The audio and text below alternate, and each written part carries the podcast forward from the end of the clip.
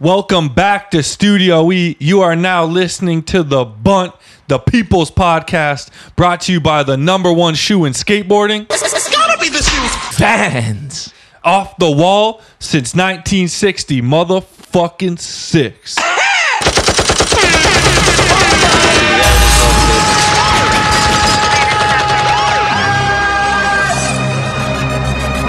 that bitch.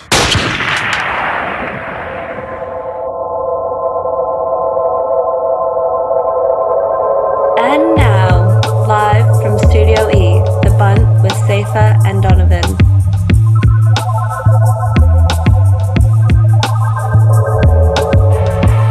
I'm D. Jones. I got my main man, the Ghost, riding shotgun with me, and Swan behind the scenes. It's a cool thing. Still. And this week's episode is a crowning achievement for The Bunt. Ghost, tell the people what we're working with. I don't even know where to start. It was overwhelming. The whole thing was a dream come true. Both of our favorite skaters, Scott Kane, honor and a privilege to have him in Studio E. I think we did a good job not fanning out too hard, but it was hard. Nothing but love for this legend, and we're so excited to share this interview with the people. Then we taking y'all straight to the post office. Got some funny voice notes and shit, and then you know what time it is. It's the rundown, and we going over quarterbacks. Make sure to like us on Facebook at The Bunt. Follow us on Instagram at The Bunt Live. And keep sending them emails into the bunt live at gmail dot com. Cruise by our website, the bunt live dot com. All the old episodes logged for your listening pleasure, man. So, with all that being said, the moment you've all been waiting for, the Ghost Shout Out of the Week. And, man, I got my own shout out this week, man. Shit. What you got, dog? I want to shout out Kirk Dianda, the founder of On Video, one of the greatest video magazines of all time. He also did four one one, but On Video, the storytelling process, holds a place in my heart. And we rediscovered a website that has them all logged. We can watch them whenever. And basically, I got no free time right now because I'm watching On Videos all the time. What's the website, fool? It's skately dot com. Whoever's running that website, thank you, man. Yeah, that's dope, man. I gotta I gotta watch all those On Videos again too. Been meaning to for years. Didn't know. I was hoping to find the D V Ds or something, but skately dot com, thank you. Uh, for my shout out of the week, yo, it was easy. Canada Pop this week. I want to give a huge shout out. Last week we got an email about uh, underrated or slept on skaters or whatever. Mm-hmm. Can't believe I forgot to mention this at the time.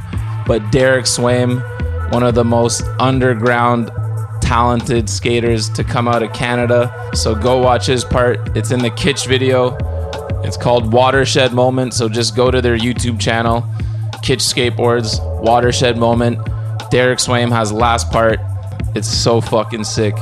Homie's a heel flipper, but there's nothing wrong with that when you got a mean kickflip as well. Enjoy. And then also want to give a quick shout out to doing a deed dot com, new board brand, Deeds. They dropped their uh, promo called Elbow Room. I think you can peep that on YouTube as well. Straight banging. Creative skaters. And then, quick shout out to uh, Walker Ryan, killing Wilshire Boulevard. That was insane. Like we said, we got Scott Kane in the building this week. An absolute pleasure. Been trying to make this happen since day one. So, at least three years now. Our favorite skater from our childhood, looked up to him, never seen someone skate rails like this guy, an absolute talent on the skateboard. Makes us sad just thinking back to how early his career was cut short, but a true legend in the game would be in the Skateboard Hall of Fame if there was one. Is there one? I don't know, but we'll start it if we need to. Scott Kane, first ballot Hall of Famer, Laker fan, all-around beast, Kobe for life, brotherhood. You already know what the fuck it is. Yo, Donald, you kind of looked like him back in the day. Oh, with the, with the long hair and the Donavision days when you Jeez. were skating little rails and shit. Talk to me, baby. But yo, let's not let's not wait any longer, man. The people need to hear this. Let me crack a couple cold ones. Canada's premium Pilsner, Steam Whistle, the only buzz.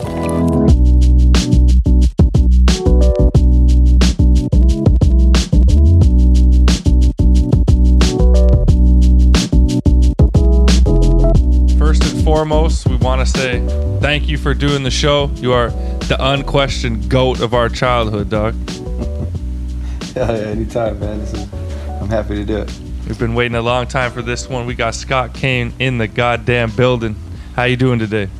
I'm good, man. I'm I'm ready to go. Let's get it. Hell yeah, dog. So we start every show off the same. Hit us with your favorite skate and sports moment. Yeah, dude. One of my like main memories of skating as a kid was always just tried tricks in my backyard. Like kept going, going. I remember trying to switch heel flip off a little curb into my backyard grass for like three hours, and it, and just landed it in the grass was the best feeling in the world. I always always think That's about that sick. For some reason. Sports moment, I played baseball as a kid and basketball, but I remember I was probably like ten or eleven, and we went went undefeated, and our baseball team won the championship. And I think championship game I like struck out the whole game, but but we won and. We won. I think that was the last time I played baseball, but that was, that was a cool moment, too. That's so dope. The That's personal moments are always the best, man. A lot of people give us, uh, like, a Michael Jordan game or their hometown team winning a championship, but that's a dope one, dog.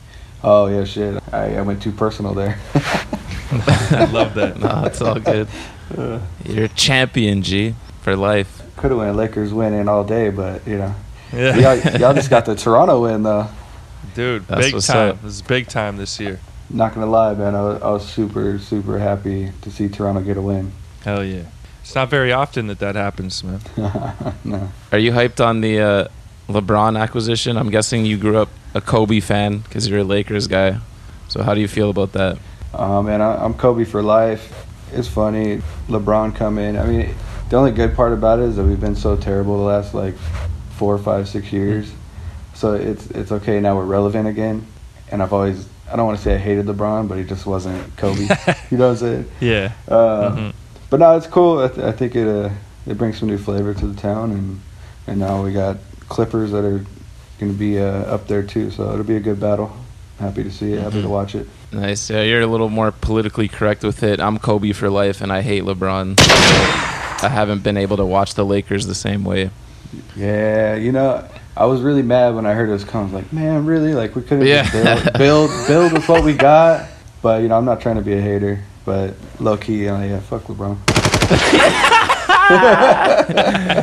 Damn, yo, my favorite skater. Shots, baby. My all-time favorite skater, and who knew we got the exact same feelings in basketball too. It's got to be a weird feeling though. Like, wouldn't it be weird for you if LeBron came to the Raptors? Like, yeah, I would be so be, bummed. Yeah.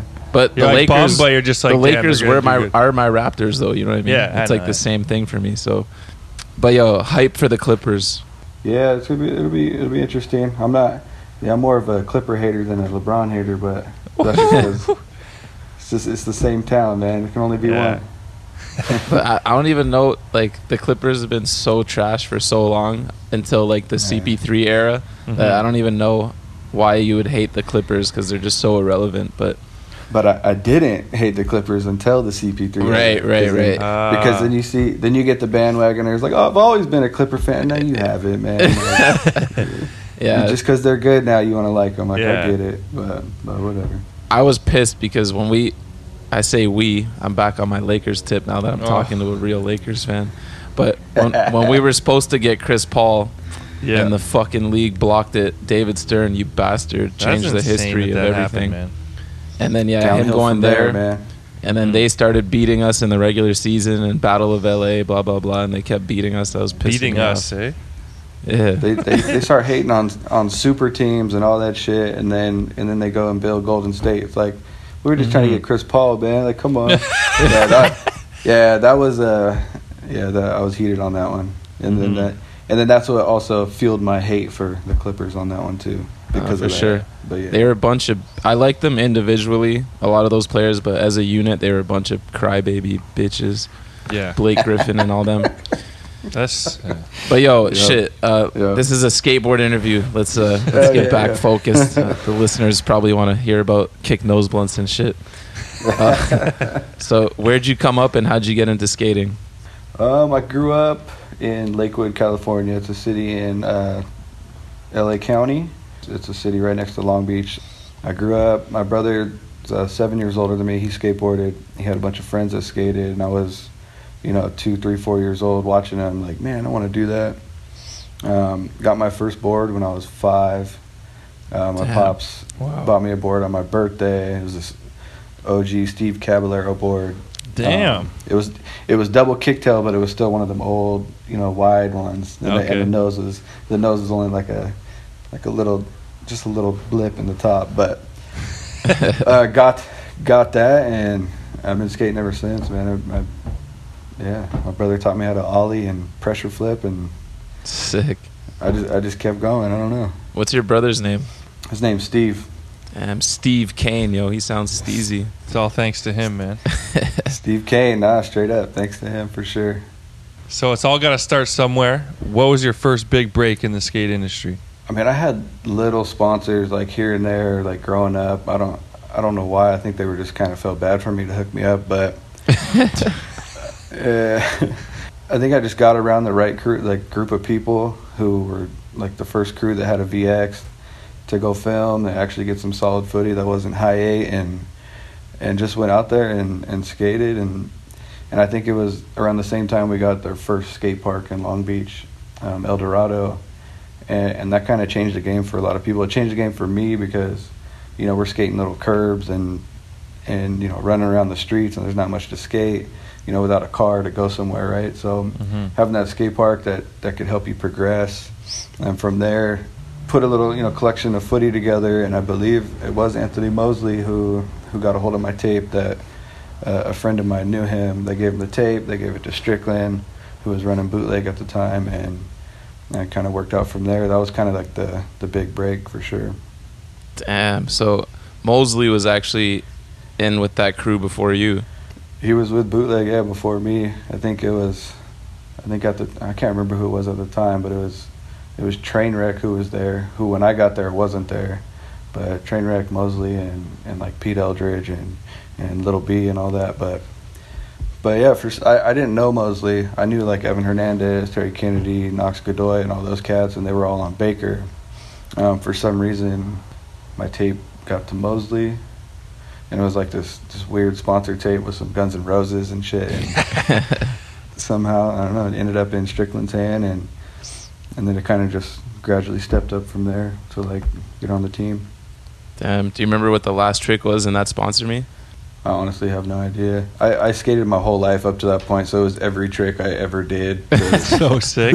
Like, here you go. Like, this is it, you know. Or at least on V X, you know. Like, clean footy. Yeah. Mm-hmm. Were you already chomping rails at the time? Yeah, dude. And that, that stemmed from that first skate park had this little bank rail. And... you know, I'm not a technical dude. Like, I can't...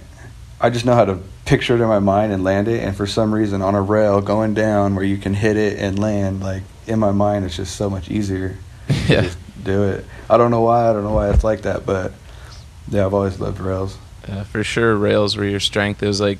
I feel like by the time four on one sixty-three came out, you were starting to get way better at, like, stairs and ledges. But, yeah. like... From yeah, from your first parts, it was like rails all day, every day.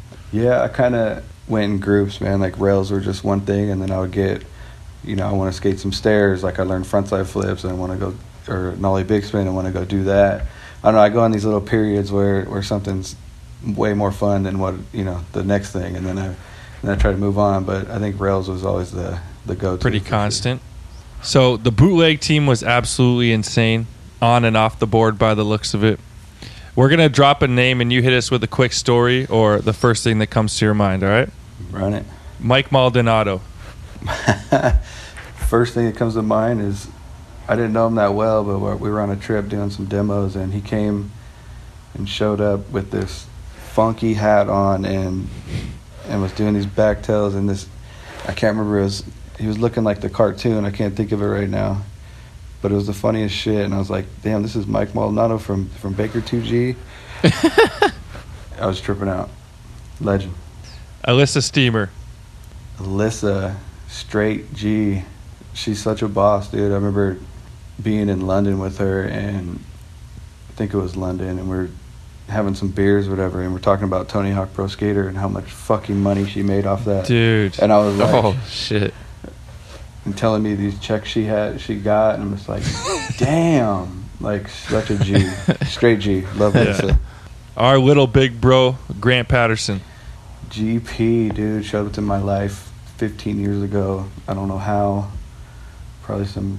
I don't know. He showed up in Long Beach, and, and dude became one of our best friends. Although I remember him hating on me when we first met at El Dorado skate park that I was telling you about because I was wearing a helmet.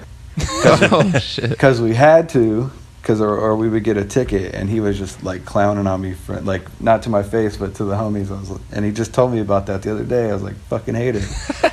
but but uh, yeah, that, yeah, that's the first time we met. He's he's a straight G too. Brian Michaud. Biz Niz. He's the homie. I like him. He uh, I was a little scared of him at first.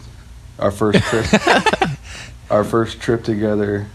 I remember I think we were out in Miami, and he got he got locked up on, I don't even know what happened, but he ended up going to jail, and I was like, damn, this, these people are crazy.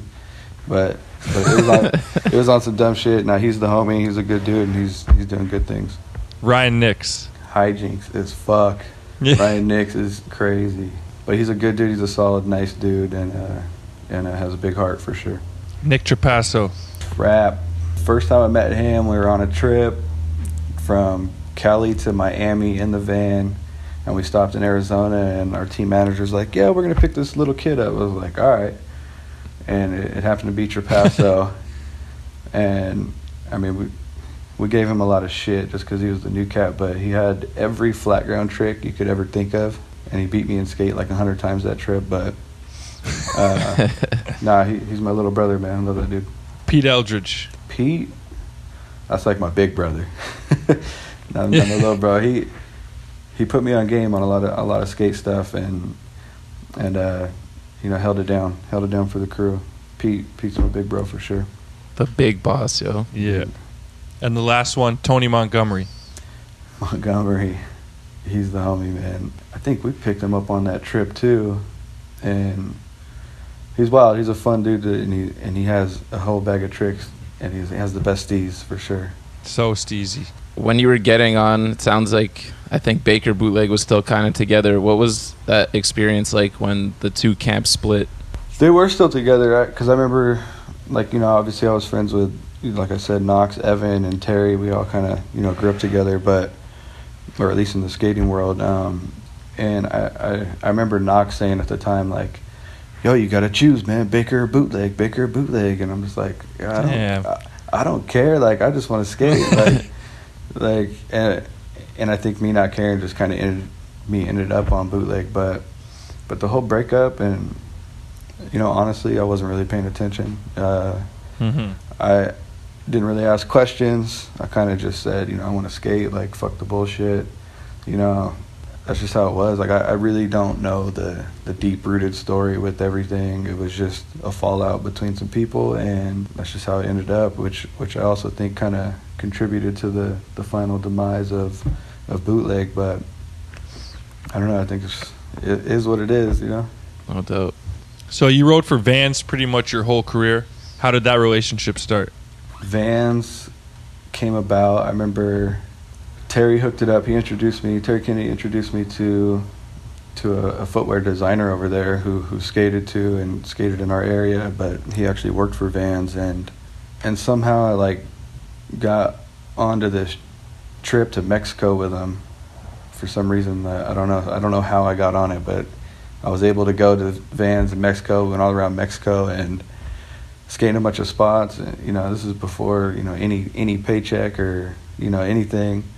And I was just skating, having fun, and, and doing tricks. And I remember on my last day, second to last day or so on that trip, they were like, all right, we gotta we gotta talk about, you know, getting you on and, and getting you paid or whatnot. So that, that's kind of how that started, and and from there was, you know, history from there. Uh, you broke out that crazy feeble one eighty on that long red rail, and that was a wrap, eh? Dude, I, yeah, that was a... That was like a skate park there, man. They had like bump to rails. I still see people skating it today in videos. Mm-hmm. I think like Evan Smith, just like crook nollie flipper, one of those dudes. But yeah, it was, yeah. It was a super park, like crazy park, like literally like a playground park, but had this long rail that went into the street, super low, super mellow, a couple bank to rails. Yeah, that was a fun spot. Uh, but but that trip eventually ended uh, leaded up to um, getting on the Rowley X L T program, which was, I don't really know what that program was, but it was like me, Bastion, and Rowley, just us three. I don't really know what it was about, but I was a part of it. Yeah, that sounds like a super team to me, man. Dude, can you imagine? Sounds like some Golden State Warriors shit. I remember they came to me with a contract, and and I had gave it to Strickland, and I mean, I don't want to talk numbers, but I gave it to him, and he was like, nah, nah, nah, nah, nah. So we ended up having a a meeting with Rowley. I was like, holy shit, like I'm sitting here at dinner with Rowley and Strickland, like, what is going on? Uh, wow. And I ended up, ended up going to Europe with Bootleg, and, and gave it to a couple people. Ended up coming back, and and the contract was like quadruple what they tried to give me, so it was, I was looked Ooh. out for. I was looked out for. Jeez. Hell Get yeah. What you deserve, baby. You deserve every penny of that shit. Hell yeah. Yo. Strickland. What was it like up. your first time in Europe? Crazy, it's dude. Like not too many. There's lots of rails over there. There's a lot of ledges and banks. I saw on one of your Instagram posts, I think it was a backflip down a rail, and it was, the caption was like, when you finally find a handrail to jump down in Europe. Yes. So we're, yeah, we're cruising. I was, I was like sixteen or seventeen, you know, had no idea what the hell I was doing. I was with a bunch of, bunch of older people just skating around Europe. But I think that, that spot you're talking about was in Lyon, France, and it was a perfect rail, like, for Europe. Like, not no Cali rail, but, like, perfect rail for Europe. And I was just so excited to finally skate a rail because, you know, that's what I love to do. And I probably, I probably skated there for three hours just trying every trick. But and the best part about that was uh, French Fred. That's where I met him, who, like, did all those Sick. flip videos and S-video and all that shit. That's where I met him, and he was filming it all kinds of crazy ways. I was like, man, they do shit oh, crazy yeah. in Europe. They, like, get all up in your grill with that, but it, uh, yeah. Yeah, no, a lot of, lot of good spots. Did he film your uh, your tricks on the that hubba that you switched five oh one eighty? He yeah, was he did, that yeah. With, like, yeah, some yeah, long yeah. lens shit. He did, but if you watch on one, I think I did a nose blend. He, like, got super close to the back of my board, like, on it, and I think that's where I was like, damn, they do they film weird over here, but it came it came out looked so sick. Um, but yeah, that was, yeah, that was a fun ass yeah. trip for sure. He's fearless with his V X, eh? We gotta get we we should hit hit him him up, man. Yeah. French Fred. He's got stories. Do it. Yeah, that's crazy he, for sure. But he is, like, fearless. Like, most uh, filmers, when they get their V X with the depth lens, like, so worried about, like, messing it up or, like, hitting the lens, and, like, this guy's got that shit inches away from you, man. Yeah, it's crazy. Catch one to the face, you don't care. Break it down like whatever you want.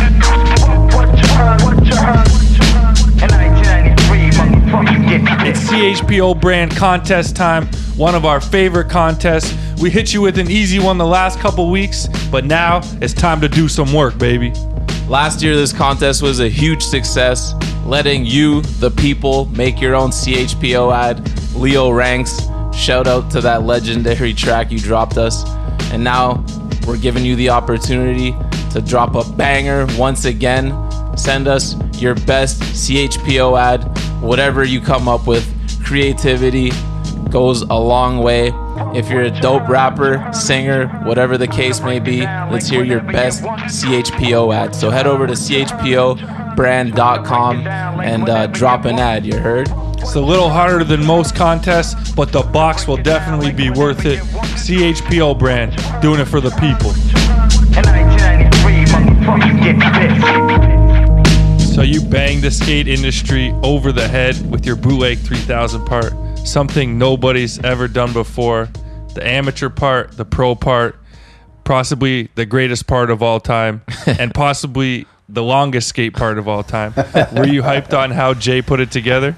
I was, man, because I, I mean, I grew up watching, you know, Baker and Baker two G, and I think, you know, being one of my favorite videos and being at that premiere, like, that was kind of what sparked me to want to keep doing this shit, and and anything Jay wanted to do, I was about it. What did the the team think of all the slow-mo? uh, it was pretty crazy. I mean, you hear a lot of people say they hate it. People say they hate it. People say they love it. I think it was, that's just Jay's style. And if you like Jay, you're with it. So, I, I, I mean, I liked it. Mm-hmm. It was a, It was definitely yeah, long, we, but we loved it, man. yeah, it was. It was dope. Uh, we fucked that that V H S up that summer it came out. It was mm-hmm. crazy. You know, they talk about how like if you watch the same V H S tape over and over again, the tape gets a little glitchy, man. Like yours was, your part was on its last legs by the end of it, man. That's so funny, man. I, I did a story where I was, said I went to the Baker two G premiere. And I didn't know anybody, wasn't sponsored or nothing like that. And somehow, I think a, a, a local skate shop like hooked up tickets and drove us down there or whatnot. But we were leaving after the premiere was over, just a bunch of little kids, and we find uh, this V H S tape in the middle of the street. And and I remember walking down the stairs at the premiere and Strickland walking past me, who I didn't know that was Strickland at the time. And I remember seeing the same V H S tape in his hand. And I was like, holy shit, that's the that's the video that dude was carrying to play the video at Baker two G. And it ended up being oh, damn. the fucking video at the premiere. And we went through this wow. whole thing to get it back to him. But I remember telling Jay about that. And he's like, what the fuck, fool, that was you? I was like, yeah. But it's just crazy how uh, all that stuff. It all worked out, man. Yeah. I heard uh, a story about you meeting Andrew Reynolds for the first time. Was that at the Baker two G premiere too? That was like a month or two earlier, or maybe after. I don't know. Whenever Flip Sorry came out, I think it was right before. Mm. And it was at the Sorry premiere. Yeah, that was a that was funny because it. No, nah, I don't know. Maybe that was Sorry two. It was after all that because he had already he knew who I was and he didn't know who I was back then, but he knew who I was and I was like, how the fuck this guy know me? But it was after my tape had already after my tape had already been to Strickland, so that's that's must have. Must have been how he knew who I was, but yeah, he had some straight gator boots on and fucking. he was he was wasted, and I was like, "Damn, this is this is the life I want to live. I want to live like Reynolds." like, and he, yeah, he was hammered, and he seen me standing in line. And he was like, and he starts flicking his his gator boots, like talking about this flick I got, and I'm like, the best best moment of my life for sure. So sick. So yeah, we got to do a little deep dive into the three thousand part. You did a nollie back Smith and a nollie front Smith in your part. Two tricks that we we clown and call illegal these days, but those were oh, different yeah. times. uh, what are your thoughts on nollie Smiths these days? Oh, yeah, I guess I don't know what you you mean by illegal, but if you mean easy, that's an easy way to do it. yeah. For sure, yeah. It was easy. You know, like, man, I've tried Smith grinds and back Smith grinds and, and ate shit, but for some reason, and I can't nollie at all either, so, but some reason if you just nollie, your feet are already there to lock in, but yeah, I mean, it's definitely a, a definitely a cop-out, but I think it was tight back then, don't hate. Yes. I always thought it was so weird. Jay put, like, nollie back Smith two angles, like super slow-mo, and then nollie front Smith after. That made no sense, but... Well, yeah, no, I think I had switch feeble last trick, too, which was a little weird for me, like, because that, to me, that wasn't, like, the hardest trick. I don't know. I, I feel like it could have ended on, on something else. But That's a, we were actually just going to ask you that. Yeah. It goes switch heel yeah. front nose, then kick front nose blunt, and then switch feeble was, like, a random ender, but it was still, like, probably the biggest one we'd ever seen at the time, but just seemed like a weird order of tricks. Yeah. It was. No, it was to me too, but I mean just just what I was more proud of for sure. I don't I don't know which was harder, I guess. I know which one took me longer, that's for sure. But yeah, switch people was kind of like, I don't want to call it failure cuz it wasn't it wasn't done as much back then, but or if at all, but no, yeah, I I thought that was a little weird too for sure. So what was the story behind the switch feeble? We see you wearing a t-shirt one day when like the school gets out and all the kids are walking by you. And it looks like one of them grabs your board, and then it just cuts to you another day with long sleeve on, hammer gloves, landing the switch feeble. Like what what happened that first day? I, th- I think it was in Tampa, I believe. We were out there, like on our way from Cali to Miami, and right before we get to Miami, stopped in Tampa, and, and I think they just had school that day. And I guess they were all in school or in class, and the bell rung or something, and they all started walking out, and I was like, oh shit, there's a bunch of people here, and yeah, and they. And I just started like backing up and stood yeah. by the wall and I'm like I'm like I didn't even know anybody was here, and then one of them took my board and I was just like, all right, well I guess we'll come back another day. Might have to get a new board too, because I'm not going to see that one again. But and I think yeah, I think we went back probably the, either on the way home or the next day. And those gloves, those camo gloves, that was just some weird shit we did on that whole trip. Just try to get camo everything. So your board disappeared for real? I, I think I got it back, but it, I was just kind of kind of stunned. I was like, yeah, all right, well, have to get another one. But I think I got that one back.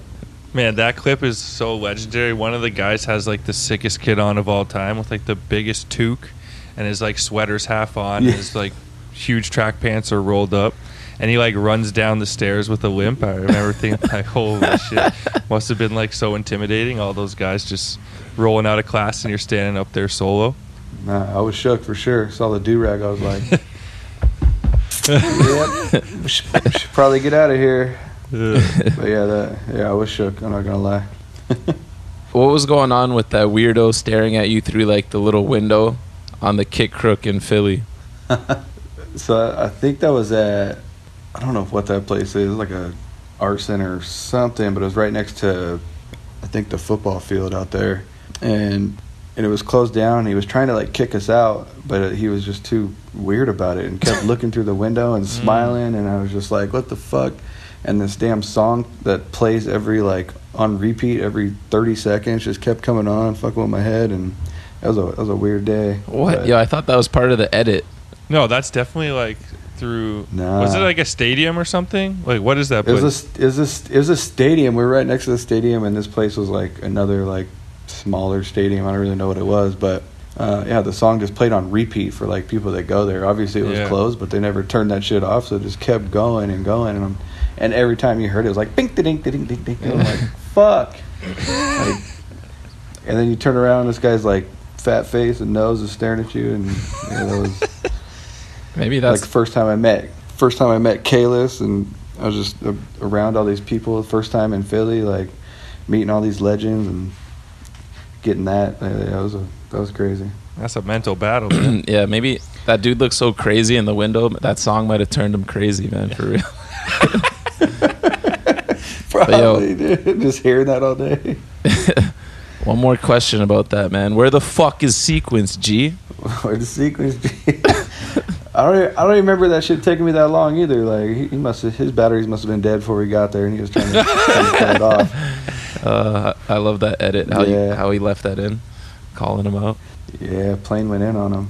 A good friend of mine who was the, who was the bootleg team manager at the time too, slash filmer, slash everything. Sick. So, like we said, we know you've probably had to talk about these two tricks a million times, but. We wouldn't be doing our job if we didn't ask about them, man. The kick front nose blunt and switch heel front nose. Can you take us behind the scenes on those two sessions? Oh, the all right. the the kick flip front nose blunt was kind of a joke at first. Um, Evan was skating with P-Rod and Jeremy Rogers, and they ended up coming to, you know, our local skate park, El Dorado, and they just ended up annihilating the place, and I was. Not upset, but I was just like, man, they just came to our park and fucked it up. And so in my mind, I was like, damn, I got to learn something. Like, I keep doing the, the same old shit. I'm trying to learn something now. And I, for some reason, a switch nose blunt and kickflip front nose blunt came to mind. And I did the switch nose blunt, and then I just started flinging kickflip front nose blunts. And I think I tried for a couple hours and finally landed one. And that's kind of how that whole trick came to my mind. Um... And then went to to Silmar and got lucky and landed it. Uh, that shit was so mind-blowing. Mm-hmm. It's still, like, I don't know how many years it's been since then, but still only, like, a ha- small, like, a handful of people have done them since. That shit's and not like else. That, man. That was uh, flawless as well. Yeah. So chilling, you hit the homie yeah. with the high five on the way by. It was like... Like, how's this guy yeah. got it like that, man? Dude, no, the funniest part about that was the guy just, the guy, I don't know who it was that you gave a high five to, doesn't even react. Like, he just witnessed, like, the Greatness. craziest trick at the time, and he's just chilling. Yeah, no, a lot of people say that. They're like, how's this dude, like, not hyped? But, like, I skated with, I skated with him every day, and he fucking, he watched me skate every day. He's just like, yeah, whatever. He does this shit all the time. Like, that was for sure in his mind, or he, or he, he's like, man, I've seen this shit before. The homie Marcus. Sick. The homie Marcus, man. Yeah. What a G. He grew up with like Evan and all those cats too. Yeah. And then the switch heel front nose? The switch heel front nose. That was like the only trick that I couldn't learn at the skate park because the bank rail we, I would learn everything on was only like a foot and a half, maybe less tall. So mm-hmm. it was like not one of those things you can get a nose slide on, but just pop over it. But I think I learned it like skating ledges. I don't know, for some reason I like switch front noses. And I was like, oh, let me, and I like switch heels, let me put it together. And and I remember I was like deathly scared to try a switch front nose slide on a five-stair rail, but once I actually tried it and locked it, I was like, oh, okay, I got this. And the switch heel front nose was, I remember trying it on another rail, uh, a little smaller, I think like Reynolds Tray Flip nose slid it or something. Oh, yeah, that bunch one. Of stuff. But, uh, a super popular rail, but, and I ended up landing on it, and my foot came off the tail, and I like, I don't know, fucked my knee up, but, and I was so bummed out. But then Durrell was in town, um, and we went to this other rail that I had skated a bunch that I was comfortable with, and I was like, fuck it, I already switched front nose, like, let me try it. And I don't know, I've tried that shit for three hours, to be honest with you, and like, but I don't know, I, I'm fucked up in the mind, and I can't stop till I land some shit. So I ended up landing one, like, two and a half hours in, and I dragged my hand. I've never even seen the footy, but I just remember dragging my hand, and and then I was like, all right, I'll give it ten more goes, and then ended up doing it, and I was like, oh, shit, and went to, went, smoked a couple, like, Camel White cigarettes after, and went to Sizzler, and I was like, damn. That was it, dude. It was, that was a, that was a f- hell of a fucking day. I'm the man. uh, I was flawless. I remember that when insane. That sequence dropped, oh, I was another like jaw dropper. Like, what the hell's going on, man? I can't believe that sequence even came out too, because back then we're still shooting with regular film. I remember Morford was shooting it, and I'm telling you, dude, two and a half, three hours on that shit. And fuck. I don't know how he had that much film with him to to get that, but thankfully he did. I still have the poster they blew up at the trade show. Somewhere so sick. So hyped on that thing that I have that. Like, it's so sick. I hope he got paid enough to cover that film, yo. Probably just broke even. Yeah. uh, I don't know. I don't know. He got, he got some other tricks that day. Darrell got some shit. I think Booznitz got got some shit. So sick. Sick. hopefully, hopefully, hopefully it worked out for him. Yeah, Darrell did an ollie one eighty switch five oh, man. You guys were fucked. Which to me is crazier than switch over front nose. Like, I mean, whoa, whoa, whoa! Let's just not go crazy here. But in my mind, yeah. like I could do that before I could do that. So yeah, yeah different well, switch, people, different bags. Switch heel front nose. Yeah. Switch heel front nose. You could bunt easier, mm-hmm. but to actually land yeah. takes the, probably more skill. But nollie one eighty-five oh is like full commitment. Commitment, yeah. It's also gnarly. Yeah, you got to be on top for sure. What was it like riding for Jay Strickland? We met him. He came and spent like a summer here way back in the day, and he was selling us for selling us bootleg boards for twenty bucks. It was a pretty dope summer for us. Uh, but what was it oh, yeah. like riding for him? Mosley told us that like he'd have you guys be like all competitive and like, yo, if you guys if you guys want to eat good, you better get clips. Like if you guys want a bed to sleep in, like he he was gnarly. Nah, hell no. Oh. Hell no. Hell no. No, I never heard any of that. And if he did, it was like full on joking. There there was none of that shit going on. He was more of the homie than anything. That that's funny. Mosley would say some shit like that.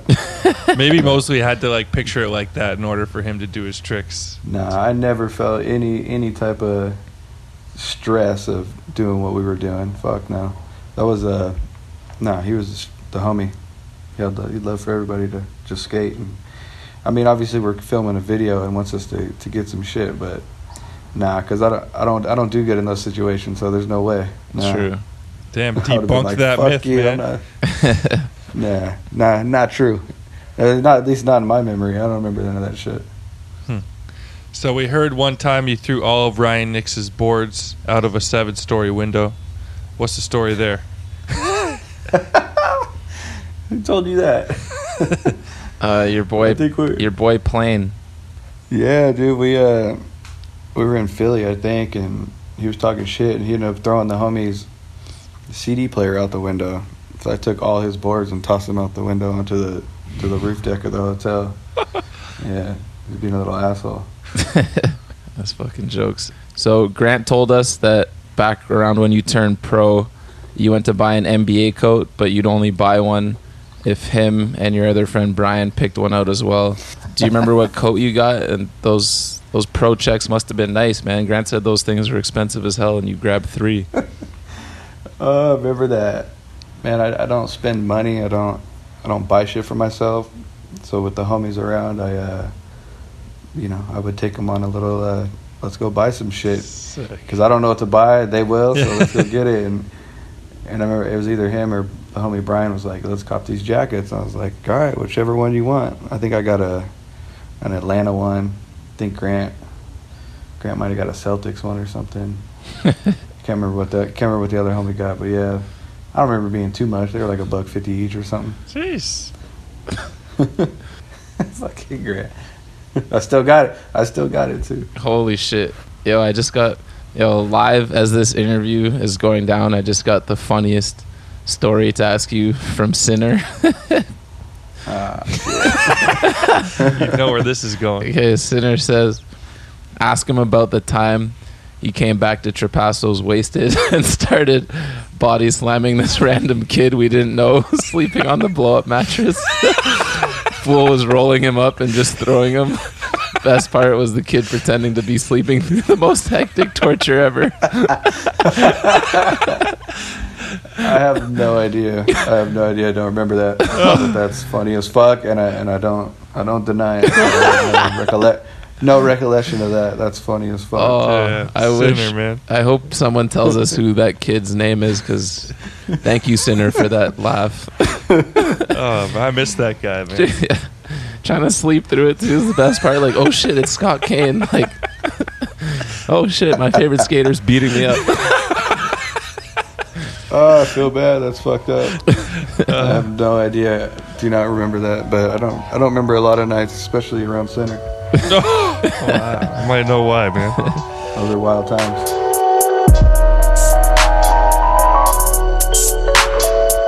Yo, D. Jones, you ever get sick and tired of getting some new pants or a new shirt, and all of a sudden you're over it, it doesn't fit properly, and you're just like, yo, I need something proper. You know what I'm saying? Like, no more of this bogus shit. I'm done wasting my money. If that's where you're at mentally when it comes to your clothing game, it's time to head over to brixton dot com, because their clothes are done proper. Man, you're preaching to the choir when it comes to Brixton. They're built for independent thinkers, makers, and doers. We're talking timeless style made for those who inspire people around the world. Brixton creates premium apparel for those who live to show up proper every single day. Head over to brixton dot com right now. They got new button-ups, hats, washes of denim. You know what time it is. It's time to do it proper. And Brixton's done proper.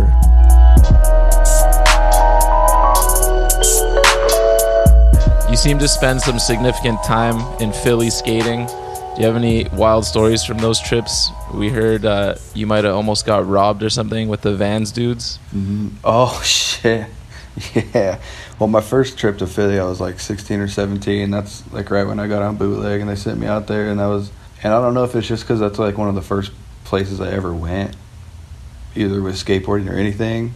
That I don't know. I just fell in love with the place. But yeah, a few years later on a Vans trip, we went up to, it was a little like pyramid spot, like big pyramid, like painted. I think it was blue. A lot of lot of footy on it in North Philly.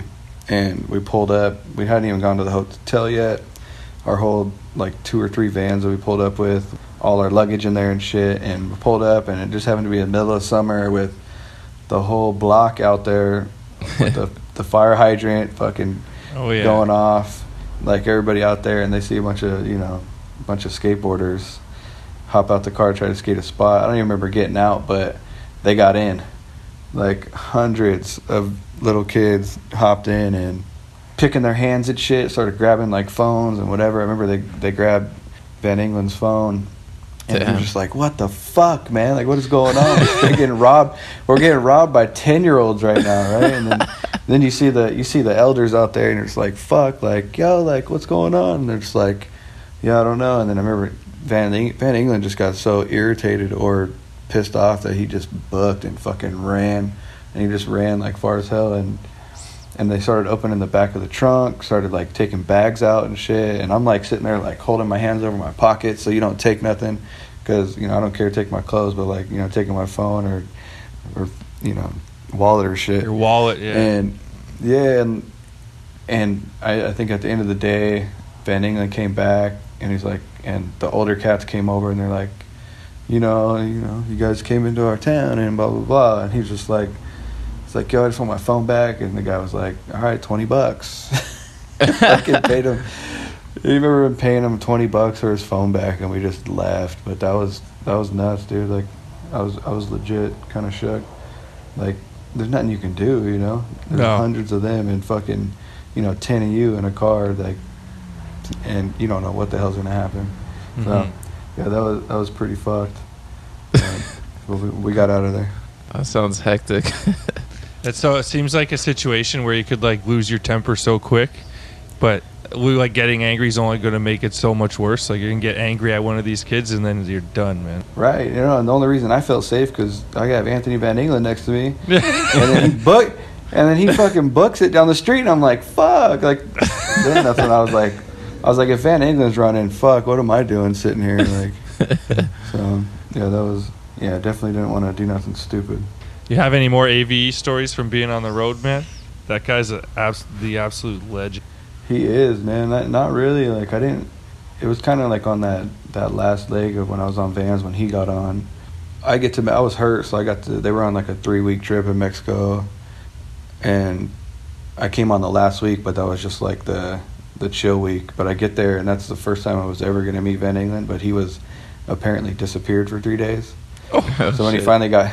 So when he finally got back, like, he was he was just kind of out of it, so I didn't get to, to meet him really until the next trip, and I guess that was when um, he got sober and all that. He would come to the, like, we would all be drinking beers and shit, and he would come to the room feeling left out with uh, with some O'Doul's, like, non-alcoholic beverages and, and parties. So that that's that's the, my most memories of him, though. Didn't really get to rage or nothing like that.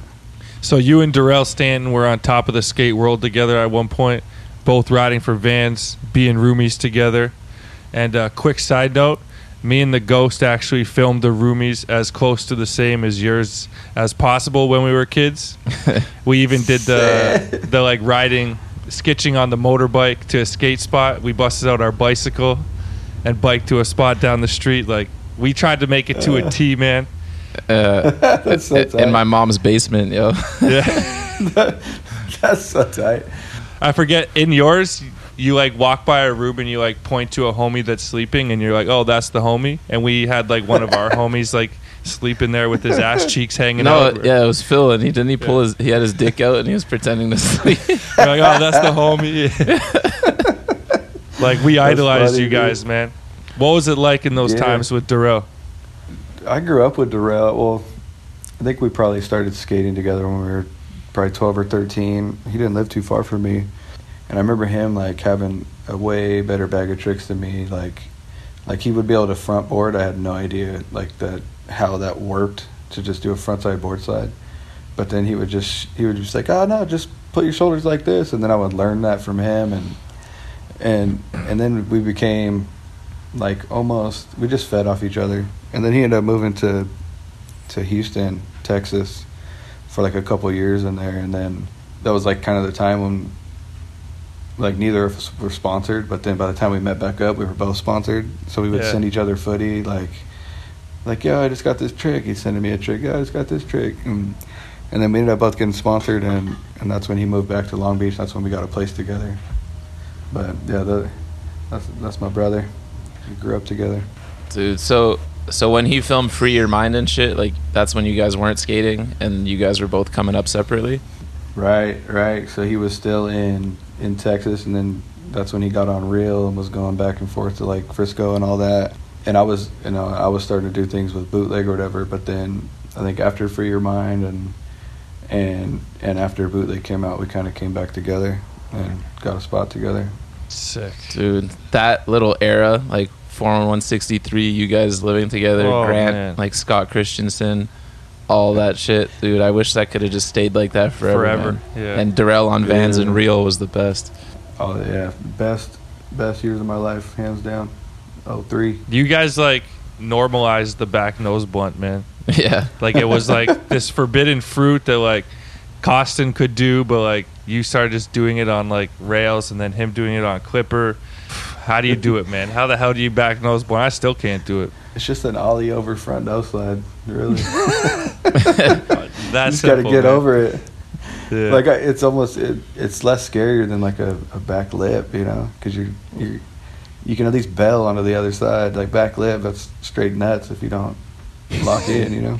See, that's the that's the mindset of a rail killer. Yeah. Back nose blunt's easier to try. Yeah. Oh, I'm not man. even lie though. Like I'm, I'm scared of rails. Like to be honest, until I do a trick on one, and then I'm like, all right.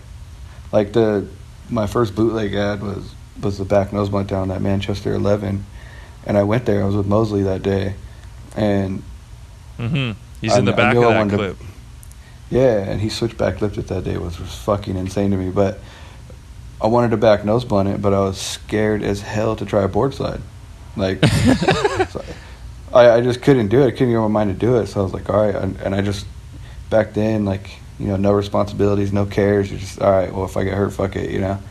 Mm-hmm. And and it, and I ended up just going straight for back nose blunt. And oh, wait, whatever. You didn't do the board side? Nah, I think I tried to, like, ollie the stairs. Tried to ollie the stairs and just bailed. And and then I went straight for back nose blunt and then, you know, got lucky and landed it. And... And then after that, I was like, oh, okay, I'll do any trick, you know, like I'll board slide it now. But it wasn't yeah. until after I landed that that I was like, oh, I, I could skate this rail, you know. Dude, wow. You did end up doing any trick on that rail. You did like six tricks. Like you but destroyed I, that rail. You, yeah, but back nose blunt was the first trick. Oh, like I that's insane, dog. Like, yeah. That's so sick. No ollie, no board slide, back nose blunt, man. That's, that reminds me of our homie uh, Jacob Williams. He won't board slide a rail, but he'll do like nollie nose first, nollie back fifty, and yeah. then maybe he'll board slide it after. Like there's a ra- crazy. Uh, there's a rail here that he did like I think nollie heel board, nollie one eighty switch crook, nollie back nose blunt, nollie back over crook. Mm-hmm. But Jesus. But then one day he tried to board slide it and died. I think what happens was because even on the rail I kickflip nose blunt and I tried to board slide it and sacked. Right? Oh, so I was like, shit. Like, all right, I guess I'm not going to try those anymore. So I think in my mind, in my mind, I'm like, I'll just go for some other shit. Like, I've sacked so many rails trying to board slide oh that it, it just won't do it. It's just so mental. You block. Sacked on board slide on that rail, but you did nollie back over crook, switch one eighty nose grind, kick front nose blunt, switch back salad. The list goes on. Switch one eighty Smith, all that, man. You know what? I don't really fuck with board slides either, to be honest. I actually love You're chirping good. people. There's some people that like, like I'm kind of like you, like I'd rather just go for the trick. If I want to, let's say, front blunt a rail, I'm not the type of person who's going to do like fifty Smith, front, front feeble, yeah. like front, like you a bunch of front tricks. Front board, then front blunt. Yeah. Yeah. yeah. But I love yeah. laughing at people's board slides, like Chad Dixon. It's such a hard trick to like make look good anyways. So it's like not even re- yeah. rewarding when you do a backboard. Yeah, like yeah, right. Yeah. You gotta at least go to fakie to like. Yo, we were we were in Detroit once, and, and my buddy Chad, like he's so good. He like three flipped over this handrail, and like I don't know, he's done nollie heel noses on rails and shit. And then he was trying board slide, and I could not stop laughing. Like he just looks so awkward. It's like too easy that it's like awkward. So yo, you seem to be at the peak of your powers in your four on one sixty-three part. It's my favorite part of all time, so thank you for that. Your style and trick selection were at an all-time high. How easy was it for you to get clips in that era? Oh, man, thank you, firstly, but um, to be honest, I I felt pretty unstoppable. Yeah, it lie. looked like it. But, but, you know, it's also having, you know, people like Durrell with me skating every day who... you know, who also felt unstoppable and having that sense of that competition that we had with each other that, that made us want to progress because, I mean, a lot of people don't, yeah. I guess, have someone up there with them to do that kind of shit. And Darrell was doing crazy stuff that made me feel like I had to do crazy stuff. And But, nah, yeah, I'm not going to lie. I felt pretty unstoppable back then. You looked it, man. You could see, yeah. It was insane. I still watch that part all the fucking time, dude. That it's was the like best. The coolest four one one of all time. Yeah. Just like the music and all the people who were in it. Grant, Mike M T, obviously. But, like, your part was Yo, just yeah. insane. Mad love to Mikey Taylor, but to be honest, that was the Long Beach issue. Oh, dude, the best it, is it Grant's was, intro, yeah. man. When you guys are all, like, chilling in the crib. From Canada, dog. Hell yeah. So this is a guy who wasn't in, the, like, the skate spotlight for too long, but I definitely loved him, and he definitely had the sickest tricks. What's up with Jason Jones these days, man? Jay Jones. I uh, grew up with him too, man. I know we grew up together. We met in probably middle school, maybe before that. I think we went to like a Y M C A, and that's how we first met. But I don't think we even liked each other at first. But after we both, but like who we both skated with had that V X, and then we became really good friends, really close, lived together, and all that stuff. He's good, man. He's a he's a police officer. Right Damn, now. Crazy. Yeah, he's straight. He's straight popo. Shout out to uh, Nolly Crook, Wilshire fifteen. Dude. That was beast. Insane. I respect his skating, but, yo, I, I was never the biggest fan, and I swear it was mostly just because he always got stuck skating to the most emo tracks. Like, I just couldn't get yeah. into it. yeah. I don't know, man. I think, I don't know if he had much input on that, on, like, who edited his videos or what song he chose. If he did, yeah, that sucks because they were pretty emo, but... yeah. But no, he, he's honestly one of the gnarliest skaters I've ever skated with. Yeah, oh, man, he sure. had that one line where he does, like, the most floaty front one eighty down, like, an eight-stair, and then there's, like, another eight-stair right after it, and he, I think he did switch tail down the rail. It was mm-hmm. just, like, the most yeah. perfect oh, combo. Yeah, that one eighty was beast. I actually oh, remember man. that. He was, like, the first dude when we were kids, like, that we grew up with that would jump on a rail. Like, he – I remember before I, I had known him, but I, we didn't really skate together at that point, and he was, like, grinding fucking Arco seventeen like like on some rally shit. You're like, what the fuck? which which got me sparked. I was like, damn, this dude's nuts. Um, so he was like the first dude to like really huck himself that that got us stoked. I remember I drove him to that Nolly Crook. Had to hype him up. I think I filmed one of the angles too. Yo, that just made me think though, you never I don't remember a single clip of you at Wilshire at the ten or the fifteen. Nothing. You weren't down with that one? I was fifteen years old. I I took the metro there to L A. I wasn't supposed to. I wasn't allowed to. And uh, and I tried to five-oh and I broke my ankle on the ten.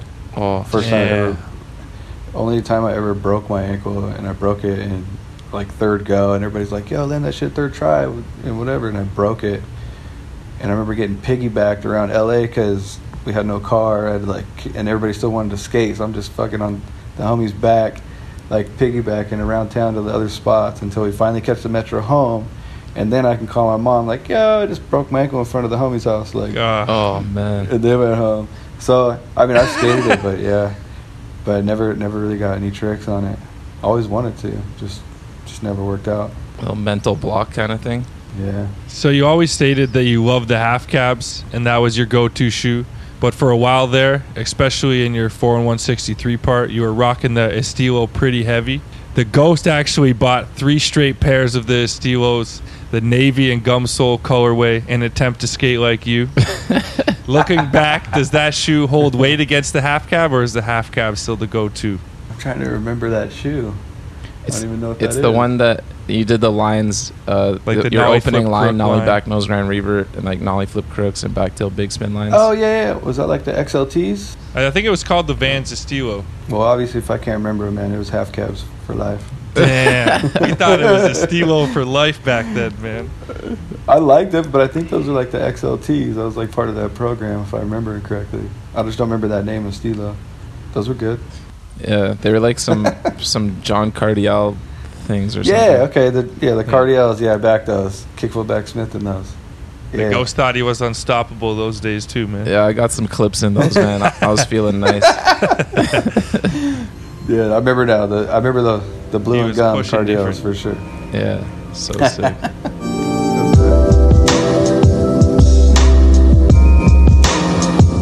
You definitely won't remember this, but we met briefly at a skate park in Toronto way back in the day. I think you were on a Vans trip, like two thousand five or six ish. Uh, probably when you shot that back one eighty fake U fifty with Harry Gills, and on Skydome Banks. Shouts to Harry. But I just, I was, I swear I was randomly there, like by myself, or maybe with Duncan or something. And then T K, Rowley, you, and Dustin Dolan pulled up, and I was like, what the hell? Like, I was just by myself. It felt like it was it was crazy. Um, and so yeah, sick. But you'd mentioned uh, that your ankles were kind of jacked, and you didn't really skate. I think you did like, or you were locking kick front nose grinds going one way and switch flip front five-ohs the other way. And then I just remember you saying that your ankles were fucked. And uh, if I'm not mistaken, that's kind of your ankles are kind of what cut your career short. So what's the story with the ankles? Yeah, I don't know, man. They, they just, they can't keep up with me. Yeah. My ankles, I don't remember having like ankle issues at any time until I was like eighteen and I rolled my ankle. And I don't remember on what, but it was on something like big that like really fucked me up, where I thought I broke it because I've only broke it before, never really rolled it like that gnarly, you know.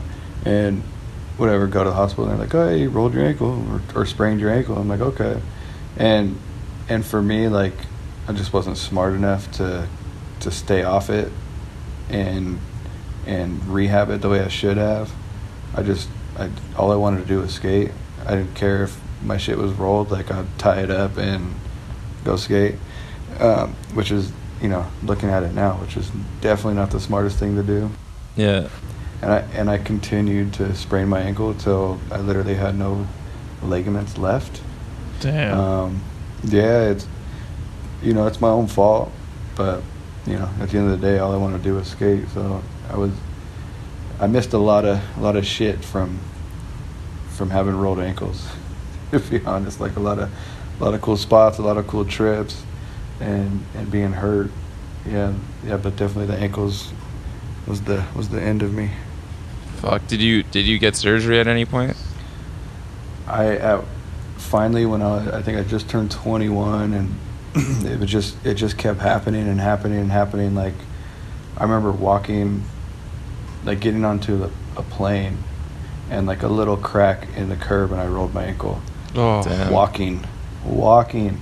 So that's when I decided, you know, and I, you know, I need to get surgery. I need to go mm-hmm. see somebody. I don't know. I don't know. It seems like today, in these days, like you have people that will that will help you out with that kind of shit. I didn't have no help, so yeah. And I went to, you know, I went to whoever my provider, healthcare provider was, and they gave me some some basketball athlete surgery, right? Mm-hmm. So at the end of the day, it just was never the same. After going under the knife, I didn't have the, the mobility. Like, it's solid. It, my ankle's solid. Like, it's super good. I don't have any any issues. But, you know, I just don't have the, the mobility, the movement. And and I think the most, the biggest factor is, is just that mental block now. Yeah. Like, after getting hurt and over and over and over on the same ankle, same injury, like it's just embedded in my mind that I can't get over it. Fuck, dude, that's such a shitty, shitty situation, man. That's crazy that you're saying you're twenty-one when you had the surgery. So like all that shit you did was in your teens, pretty much. Yeah, right when I turned eighteen, and maybe like halfway, maybe like mid eighteen, was when I rolled my ankle, like legitimate the first time. But you know, I still had that mind frame of, all right, well, let it heal, get back up, do it again. Wouldn't let it heal. I would, I would stay off of it for. Once I felt like I could walk again, I'm on. I'm skating. Even if I like, I can't kickflip, like I'm still skating. Yeah. I'll deal with the hot. I'll deal with the hot pockets when they come. Yeah. You skate switch instead, that type of shit. That, to be honest, yeah. Like I, I remember switchback salad on Silmar, like full out blown ankle. Oh my god. I I. I couldn't I couldn't stop, and I remember landing it and got the worst hot pocket. I, like didn't skate for two weeks after that. But dude. Yeah, I just am like I could not stay off my ankle when I should have, which nowadays, or now that I think about it, you know, could have could have changed a lot of things, but it is what it is. Damn. So how did things eventually end with Vans and Bootleg and your other sponsors? Bootleg was was kind of like, I remember we were at Brian Nick's house in, I think it was like Sarasota, Florida, or somewhere, or Ocala, Florida, out there, and it was just kind of one of those conversations, like after the video, and we were just out skating, like still filming, and and it was kind of like, got hit with the question, hey, you guys want to still do this? And you know, and I'm still, you know, a young kid at the time, like, don't don't care for my voice to be heard on like issues like that. So I was just like, kind of sit back, let everybody else talk, and, and I don't really remember how that conversation went, but I remember getting home and I was like, yeah, we're not going to do it no more. Um, it's not not that we can't. We're just, I don't know if it was just over the whole political bullshit that was going on, but I kind of ended from there. Vans, you know, I was still on Vans for years after that, but I think it, it got to the point where, like, skating and being told what to do. Yeah. It was, like, right right in that transition where everything's starting to turn a little little too corporate for me. Because, mm-hmm. I, dude, I never expected to grow up and get paid to skate. Like, like that was never my intention from the from the beginning. So getting paid was kind of like a bonus. But then you start telling me what to do or shit that I need to do or, or step my game up. Well, oh. You can go fuck your, go fuck yourself. Shit. So I remember they gave me a pay cut, and I was like, whatever, like that's cool. I don't really care. And then, and I remember getting calls to, I remember getting calls from like Richta and like Fury or some shit, which I stupidly quit Thunder to write for Fury, but whatever. Getting the call, and they're like, yeah, we're gonna, you know, we're gonna stop paying you, just whatever. And then then Vans was like, they were trying to call me to renew my contract, and I kind of just never answered the phone. Damn. I don't want I'm like I don't want your money, like it's all good, I'm done. So how old were you at that time? That was probably I was like twenty-three, twenty-four. Dude. Holy man. Yeah. That's crazy. Fucking still so young. Fucking hate ankles, man. Yeah. I was I was more like upset. I was really upset industry wise, which looking back, like I really doesn't really matter now.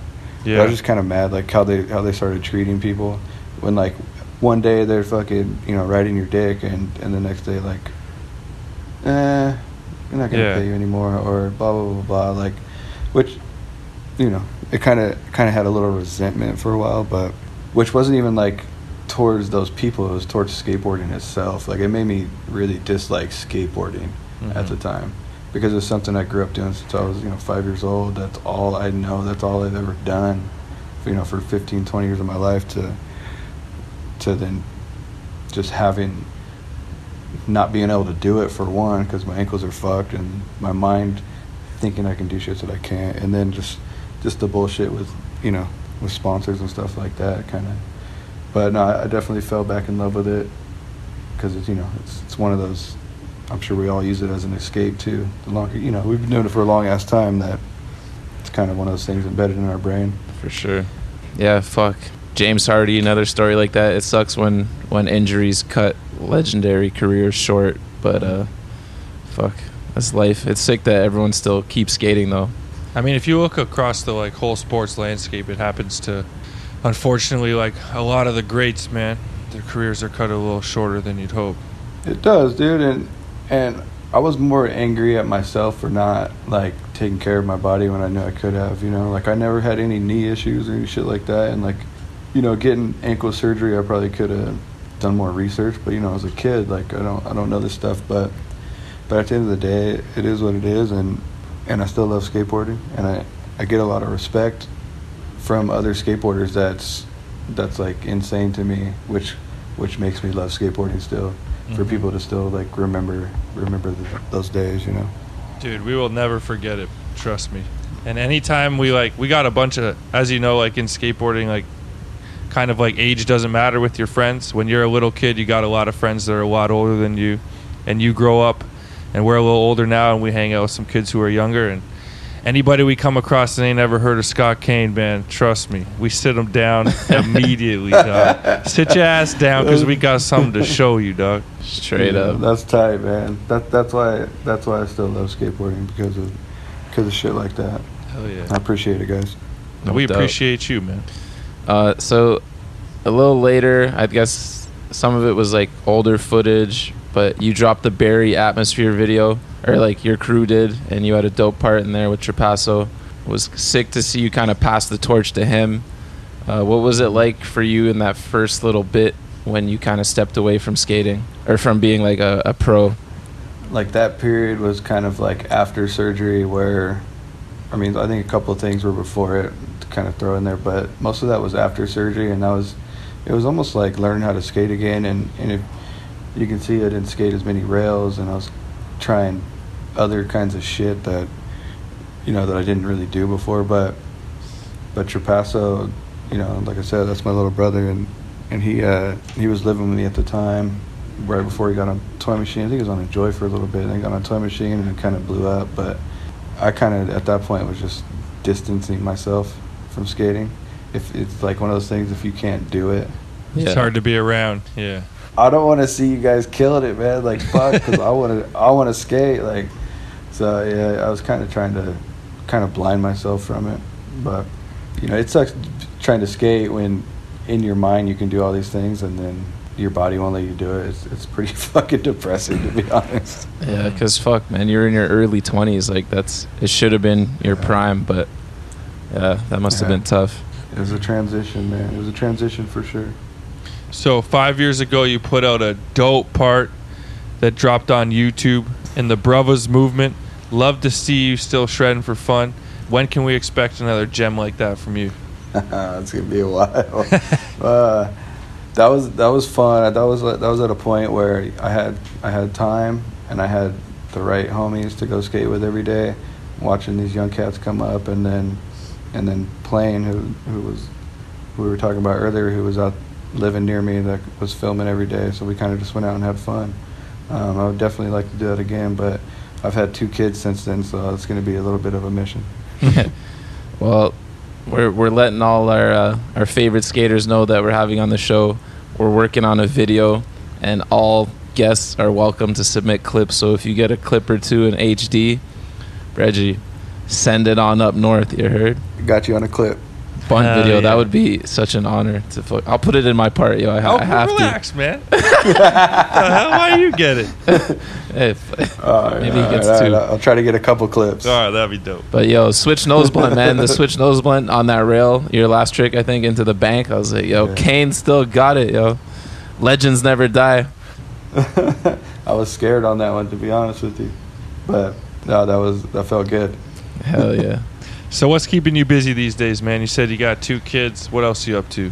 Couple kids, wifey. I'm, man, I work full-time. I have, uh, I do real estate almost full-time. And then we have, me and my uh, my buddy have a, an insulated drinkware business that we're we're bringing through the skate game. Wow. Hell yeah. Yeah, I've seen you I've seen you post uh, some of that stuff on, on Instagram. Mm-hmm. Uh, it looks dope. So you just had a son, right? A couple months ago? Yep, yep, three months. Congrats on that. Are you going to be giving him a, a skateboard when he turns five or what? Like five months? Oh, five years old. nah, nah, yeah. Um, yeah, dude, for sure. I'll let him, I'll let him shred. I don't, I'm not necessarily going to push it on him, but but I think uh, I'll make it a point to, it'll make me skate some more. There you go. Give him some, some stuff, you know what I mean? But nah, I, ho- I hope he skates.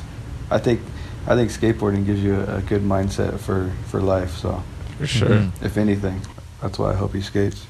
It'd be sick to see another Kane hold it down in the next Dude. ten, fifteen years. You know what I'm saying? No pressure. Oh, serious. So what's next for Scott Kane? Man, I'm just I'm staying busy. I'm, I'm trying to work on, on not having to work, to be honest. I'm, I'm trying, nice. to, trying to build this, trying to build this business. I think as skateboarders, we get so accustomed to that that self-employed lifestyle, even though if you don't realize it, you know, when you're a kid, and and you get so used to that lifestyle, and it, it's definitely a transition for, for skateboarders to do stuff like that. Definitely would like to educate skateboarders on that transition and and how to, to keep that lifestyle with, you know, through business and investments and stuff like that. I think I think that's important because I don't think any athlete, regardless of what you do, wants to wants to go sit in a cubicle after all that. No. Sure, man. Yeah. Dude, that's dope. That's that's a dope initiative right there. Mm-hmm. Y'all know what time it is. It's Rapid Fire with the Ghost, and this week we brought to you by Local Trading. If you're a skate shop in need of some pyramid country, sour skateboards, or wayward wheels, head over to local trading dot com and holler at them. Tell them the Ghost sent you. You heard? And shout out to at two first names for winning last week's contest. Nolly backside these nuts. All right, Scott Kane, you legendary bastard. Let's get it. Rapid fire with my favorite skater ever. Who's your favorite skater? Mark Johnson. Favorite video? Modus Operandi. Favorite video part? Mark Johnson, Modus Operandi. Favorite style? Probably Appleyard or something. Sick. Yeah. I was just thinking Appleyard. I was like, anyways. Which skater had the biggest influence on the way you skate? Uh, Mark Johnson, I think. That's funny because like he skated so different. Pretty opposite, yeah. complete, complete different, right? But, but his his mentality, I think, of if you can think it, you can do it. Right. He took that to rails. Most talented skateboarder on planet Earth. It's M J, man. Damn. Favorite trick? Uh, probably backtail. Hardest trick for you? Fucking hard flip. Most illegal trick? Oh, uh, like a dolphin flip or fucking wheelie grind or something. Yeah. Damn, you gonna call out dolphin flips when yeah, your boy your Durrell? Because I couldn't do them. Because he would do them and I couldn't do them. It made me mad. I don't understand that trick, so fuck that trick. Just like a weird looking varial flip. Yep. Gnarliest trick you've ever witnessed? Jason's nollie crook, Wilshire. Sick. Favorite clip you've ever gotten? Kicky nose blunt. Dude. What's the one trick that got away? Almost got a switch front blunt, shove it on this A-rail, or almost did a barrel flip nose slide on a rail. What? Whoa. That's great. Yeah. What was the first one? Uh, this switch front blunt shove I was trying down in Miami, I think. Oh, on the on the green rail? Or blue or whatever color it was? Yeah, it was blue or green. Uh. Yeah. Got folded. We were just watching your part, and like the clip cuts. You don't see what you're trying, but uh, you see yourself slipping out on that rail. And I thought yeah. it was switch front blunt, but I didn't know you were throwing a shove out. Damn. Yeah, that's yeah, fucking yeah. Fuck. What's the biggest bunt you've ever witnessed? That nollie crook. There's no reason he should have been able to do that, but somehow he landed that shit. And and the, if you watch like, I mean, I watched his first try, and he basically just nollie jumped down fifteen stairs. So it was the bunt of sin, and then he banged it out. And then he landed it for no good reason, landed that shit. It's insane. What's the last new trick you learned? Like a switch front nose, two seventy, or like nollie inward heel front nose. What's your dream job after skating? To not work in a cubicle and run a a business. I know I'm all about entrepreneurship and, and investments and, and having a, a business to to fund my life. That's Hell what's yeah. up, man. You're working towards that right now, so keep it going. Mm-hmm. Favorite local brand? If the Back forty was still around, I don't know if it is, but that would be it, just because M J has some part in that. Um, yeah. Or like Happy Hour. Happy Hour just from a business standpoint and watching them grow from their garage to where they're at now. Favorite local skater? Probably Chris Joslin. What's the one sponsor you regret riding for? Rikta and Fury. only because only because like stupidly quit Spitfire and Thunder for them. Oh, that's insane, dog. Damn. Right. So that's when you have those those flip fucking talking heads at your ass. But favorite teammate ever? Either Pete Eldridge or my dog Andrew Allen. Whoa, sick. Worst teammate ever? Oh, no comment. That one. I don't, I don't have any bad teammates. Worst company? Nash. Yeah, that'll do. Worst trend?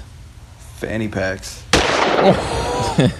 That's good, dog. Worst style? He's the homie, but Chad Fernandez. Shit, that's a good one. He was insane, though, dog. Last person you want on the sesh? Fucking Andrew Pott. Oh! Anybody yeah. who pushes Mongo, anybody who pushes Mongo shouldn't be at the spot. That's crazy. Man, this is like the saddest moment in our three-year history of doing the bunt. We got to say goodbye to our skate idol, man, the GOAT, Scott Kane. Thank you for coming on the show, man, spending a couple hours with us. Thank you guys, man. It's been a long time coming. Glad we did it. Hell yeah. Appreciate you taking the time. This was uh, very special for both of us, so uh, thank you very much, man. and send us some clips, and hopefully we get to skate one day, man. Yo, I'll be out there soon, man. Bunt live, let's get them clips. Hell yeah.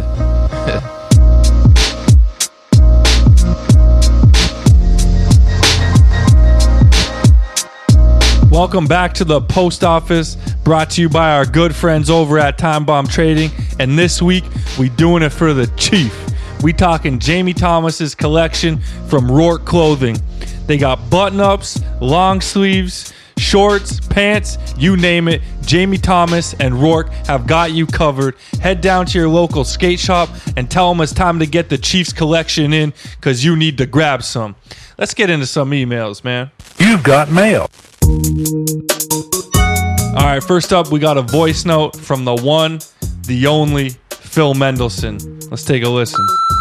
Yo, what up? This is Big Phil checking in, aka one spot higher than Wade. You already know what it is. Shout outs to Jordan Narod. We out here. Yo, listen, I'm just trying to see who's going first overall this year in fantasy football and who you guys got going one to twelve. Damn, very creative question. Really use your imagination there, Mendelson. You really want us to help you get through the first round of your fantasy football drafts, and honestly, with your track record, I can't blame you, dog. Just gonna say the same thing. Phil is the dustiest guy, one of our best friends for life, but when it comes to fantasy football, you're so sloppy and lazy. I'm not surprised at all that you're trying to get our top twelve so that you don't draft Devontae Freeman in the first round again, you fucking scrub. This one's for the Yellow Jacket boys, man. It's probably going to go something like this. Different order for everybody, but easily starts with the running backs, Saquon Barkley, Christian McCaffrey, Alvin Kamara, David Johnson. Then you maybe you mix in some wide receivers. You got O B J, Julio, Michael Thomas, Tyreek Hill. You want to continue on? DeAndre Hopkins, Devontae Adams, James Conner, Le'Veon Bell. That's pretty much the first round. And if you want to get freaky with it late, maybe Travis Kelce, but who knows? Phil, do your own research, you lazy fuck. The internet's a crazy place, man. And that wasn't in order. That's just like the top twelve in any any order. All right, next up, we got an email from Justin S F A Maruco. Yo, sorry I'm late to the magic that is the bunt. Started with the Danny Renaud episode and now I'm locked in. Nice to hear people putting respect on his name. Dude is a legend. Now to my question. As we progress through one of the best N B A off seasons ever, are we going to see Melo get a roster spot, or is dude done? Also, good riddance to Kyrie. I'm feeling our Celtics squad for the season. Let's go C's. Keep up the good work. Already can't wait for your next season, and this one isn't done. Yo, respect, Justin. Love uh, hearing that we got new listeners out there and that you're about the sports life. When it comes to Melo, pff, all we can do is cross our fingers, man. It's an absolute disgrace that a future Hall of Famer is going out like this. I think he's absolutely done, man. I think he's got blackballed by the league, similar to Colin Kaepernick. Like we said, I think it was last week or maybe a couple weeks ago, we didn't want those couple games in Houston to be his last, but the longer this goes on, the more it looks like that could be a reality. It's very sad. Uh, as far as your Celtics go, I also think you're going to do better than last season. Kyrie is insane. Hopefully, you know, he's happy in New Jersey and actually balls out. New Jersey? Or whatever. Brooklyn, same shit. But, uh, yeah, I'm hyped to peep the Celtics. Love me some Kemba. I'm hyped for him to be on a team that's, you know, a perennial playoff team. He's uh, way too good to be fucking missing the playoffs every year with that trash-ass Bobcats team or fucking Hornets. It was insane the amount of growth we saw when Kyrie wasn't playing with them. Tatum was absolutely killing it, and I think Kemba can bring out the best in him, unlike Kyrie. Yeah, he ain't selfish. I mean, he had to put up a lot of shots in Charlotte, but I think he's, he's all about team first, and uh, the Celtics are going to be dope. Melo, please get a team. All right, next up, we got an email from Darrell Tunstall. Hey, Bunt, I have an illegal trick that I'm curious why more people don't call bullshit on. Backside nose blunt slides where you purposely approach the ledge from the outside to make it easier to get into. Basically doing an over-the-top nose slide and sliding it like a nose blunt. If it was done that way on a flat bar, no one would call it a nose blunt. You have to approach the ledge with it behind your back like you would a backtail or a backsmith, for instance. If the surface that you're grinding is in front of you, it is pretty much a frontside trick. One more question. Have any guests ever turned down any sort of trash talk directed towards them or their friends on your show? Do you sometimes feel compelled to defend people when they're criticized or not be as critical because you could lose potential guests? Darrell, hell of a fucking email. You actually had me and the ghost talking about this for a few days. After further discussion, we absolutely agree. That's unfortunately the only way I've ever done a back nose blunt, but now I guess I've never done one at all, man. So back to the drawing board for me. And the funny thing is, well, I've only done like probably less than five back nose blunts in my life, but oh, after your on? after your email, you know, I've done five nose slides. It's funny because when we were talking about this the other day, Dono did nose blunt from the slide, from the, no, not from the side. No, from the side. Yeah. Dono nose blunted a flat bar, not straight on, obviously. Because, was it because you were feeling like, shit, I got to learn this proper now? I don't know. I've never done it, obviously, straight on on a flat bar. That'd just be like the weirdest feeling trick and just a nose slide. But yeah, definitely that was the day that you brought to my attention this email. And I was like, damn, like it is so much harder from the side, no matter which way you slice it. So I definitely wanted to test it out for myself, and god damn, that shit ain't easy. Yeah, the struggle was real, but you you did it both, and it looked like it felt good. Worth Respect. The struggle. But yeah, back nose blunts, man. We, uh, me and Say gotta get one for sure. I don't know if I got that, man. I was I was happy with my switch, my one switch back nose blunt, which... Now I'm I'm bummed to retract that from uh, tricks I've learned, and then a handful of back nose blunts. It's just funny here because all the indoor parks we've ever skated have those like perfect length ledges to do like straight on back nose blunts and straight on front nose blunts. So that's just how we've learned them to begin with, going straight on. But yeah, man, I guess none of those fucking counted according to Darrell, and we gotta agree with you. Yeah, so let's go let's go learn back nose blunts. I think I prefer to do it on a flat bar though. Back nose blunt? Yeah. Well, our boy Scott Kane just told us, let's just take his tip, man. Ollie over to front nose. Down a rail. Only yeah. Down rails. And as far as your trash talking question, we've never been turned down for that specific reason that we know of. Maybe there's been some guys we've reached out to and didn't like the style of show for sure. As you can tell, some guys have a tough time getting through the rapid fire just because of the type of person they are, and they're not willing to, or don't want to for that matter, talk shit. But I don't think we've run into very many problems because of our trash talking. Yeah, well, like you said, not that we know of. Maybe some people have like politely declined and that was the reason, but we'll never know. I think it's just people respect that it's a give and take, and we'll happily accept some trash talk against us. It's nothing personal when we're talking trash about someone. Half the people we don't even know, man. And it's not a personal trash talking thing. Like, we're not coming at anybody's character. We're just talking skating. And we've said this before. It's in comparison to the way Stephen A. Smith and Jalen Jacoby, they talk about sports, man. They're just critical of people's play. And sometimes we're critical of people's skating. All right, next up, we got an email from Ignatius Stewart. Usually we don't read emails with no question, but this one was hilarious. And Johnny, if you're listening, don't get too sad. So, no question, sorry, but I've been going back through old episodes, and after listening to the Johnny Tang one, I looked up the Freddy Krueger dunks, and there's a pair on StockX going for sixty-six thousand dollars. LOL. That's a bag, baby. Damn, Johnny, you fucked up. Or were those the ones that Ricky sold or something? Yeah, they may have been the Ricky one. So, Ricky, you may have fucked up, G. Next up, we got an email from D. Thrilson. What's goody, Bunk Gang? Got a question for you. Hearing Louis Lopez say he didn't know how long he had left when he was in his twenties got me thinking. Do you guys think skaters today will have as long careers as their predecessors? With social media the way it is, it's easier for skaters to break into the scene without being anointed by one of the big name brands. Will this force a higher turnover on teams as they have to listen to demand and add new riders? You think this means old heads will be moved on quicker, like Jerron Wilson, for example? No shots at Jerron. Still has a board and hasn't had a clip in how long? You think there will be less space in the industry for folks like that? P S. Gotta add a little something to the illegal trick discussion. Amazed to not hear any mention of flipping into backside board slides. Shoves can look ill, but any flip into backside board slide, I don't care what flip or how gnarly the obstacle, looks like trash. Just another reason to write Billy Marks out of the history books. Holy Stop shit. By Ireland next time you're heading to Europe, boys. God bless. So we'll start with your first question, talking about quick turnover on pro riders. I think it just is an individual conversation for each different skater. A guy like Louis Lopez, as talented as he is, that guy's going to be in the industry for a long time.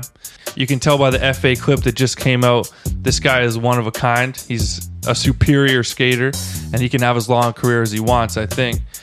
As far as other guys, yeah, you might see in for a few years, and then that's a wrap, man. Yeah, definitely agree. That's a good point you brought up, D. Thrilson. I think the fringe guys are going to be coming and going just as often as ever, even back in the day. But the, the household names are still going to hold that legend status forever. Like, I don't see, like, if you're, like, in a Shad Ware or something, you could hold on to that pro board for as long as you want, I'm sure.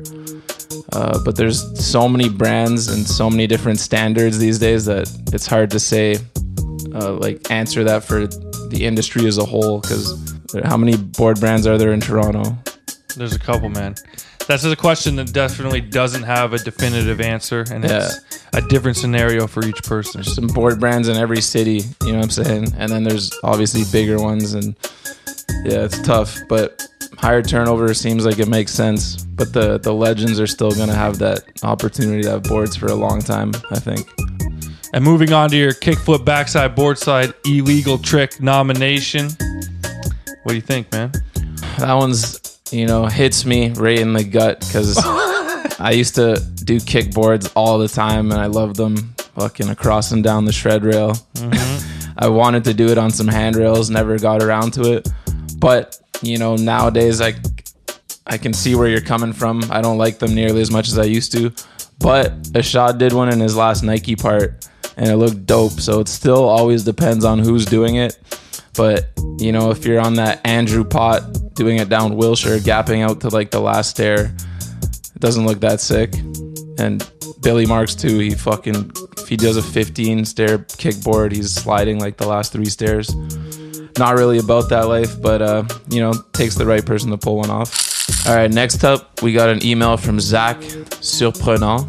Proper shit talk. Hi, dudes. Quick bone to pick an online skate. This dude John Hill is out here calling any spot in a predominantly black community hood while he prances around with his little GoPro vest wearing scooter friend. Like the dude is going into their territory and leaving his cam on tripods while him and Scoot Boy play with each other. How does he not expect people to mess with his lame gear his parents bought him? I really have a genuine heart, and today that heart goes to skateboarding and those who are less fortunate. And with this in mind, I truly believe that skaters need to stop this John Hill kid and his whack approach to the world. The world is not his. I think the right thing to do when you're skating in someone else's neighborhood is to be nice and open and maybe teach a kid to skate. Could change his life for the better. Anyway, I didn't know who to rant to on this besides you guys. You're like the skate therapy, maybe. But I really didn't want to send the Hill guy this note as I believe he should be publicly blasted for this recent move. I truly think it's in very poor taste and ticks me off. You dudes rule. I appreciate you answering my last email too. Thanks, Ants, for singing the song I had mentioned.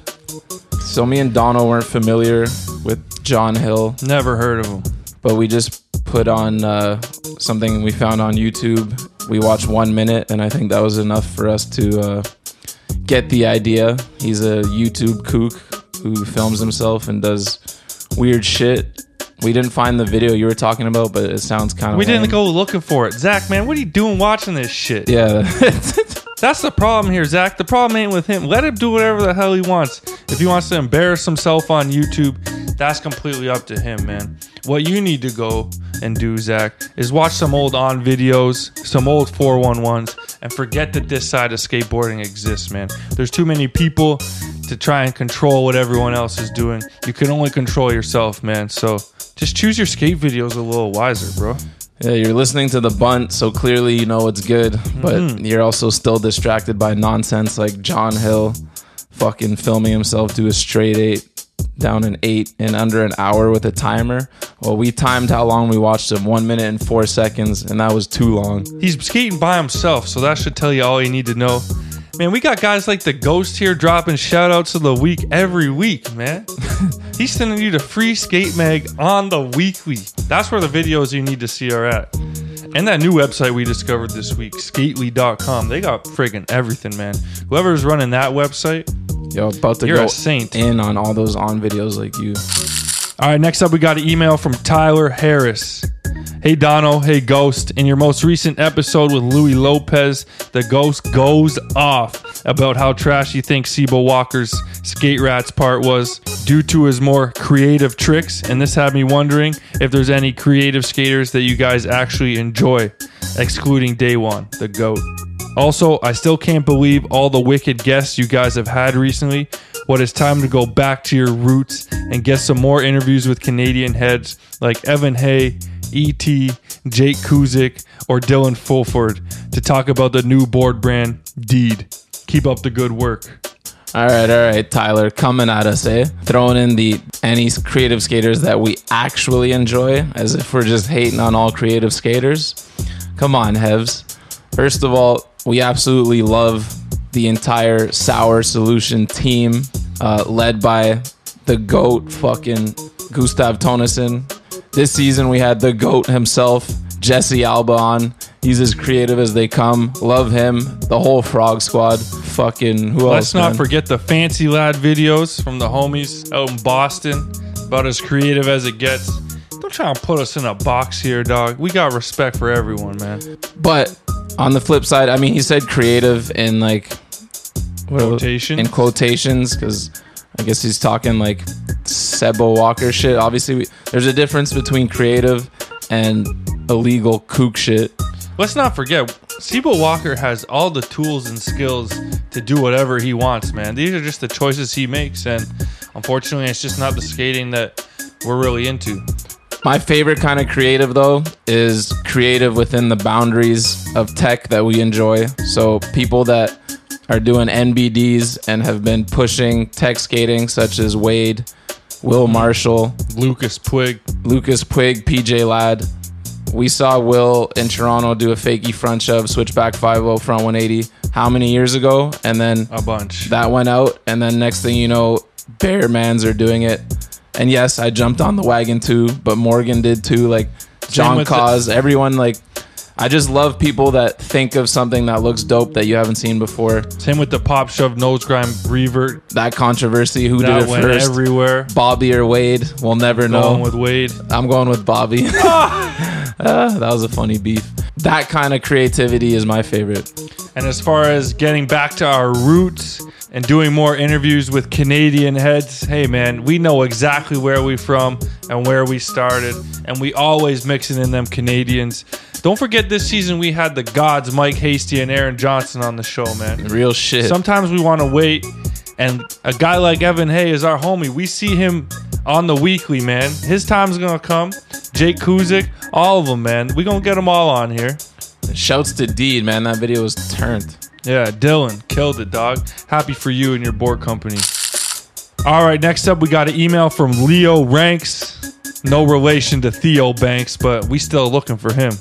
Leo Ranks, legend. What's good, Safa and Dono? Shouts to y'all and C H P O for the love last season. It's been a high of one hundred ten degrees pretty much every day this summer out here, but thanks to that Nuno Thunder, my wrist has stayed ice fucking cold, and that's why we do it, baby. I'm wondering if y'all know if there's going to be a Dime Glory Challenge this year. Seems like it's around this time every year. You see the hype popping up on social media, but it's been nothing but crickets so far. The people need to know. P S. Ants, I haven't forgotten about that beat you offered me. Working on getting some better recording equipment. You'll be hearing from me soon, G. Yo, I was just going to say, if you didn't say that, like, yo, Leo, we need another track. I was bumping that shit on the beach in California, making my girlfriend listen to it, too, over and over. That shit was fucking gold. We definitely need a new track. That's what we call Leo Rank season right now, baby. You heard the intro. Yeah, Leo comes through around the end of the season and just shuts it down. But as far as Dime Glory Challenge goes, man, they got something in store for y'all. We ain't going to be the one to blow the smoke on them. We're going to let them do their thing. Hey. I think they'll be hearing from them pretty soon, eh? Hey, we, we know what they got in store. Just be ready. Def- like Donald said, it ain't our place to... to tell. We love breaking news around here too, but we got respect for the Dime homies. We gonna let them do their thing organically how they please, and just know whew, shit's going to pop in Montreal. Dime ain't nothing to fuck with, man, so stay waiting. And, bro, watch out for that frostbite on your wrist, eh? We saw what happened to Antonio Brown. And that right there is the perfect place to wrap up the post office for this week. Only a couple weeks left, so get your emails and voice notes into the bunt live at gmail dot com. You know exactly what the fuck going on over there.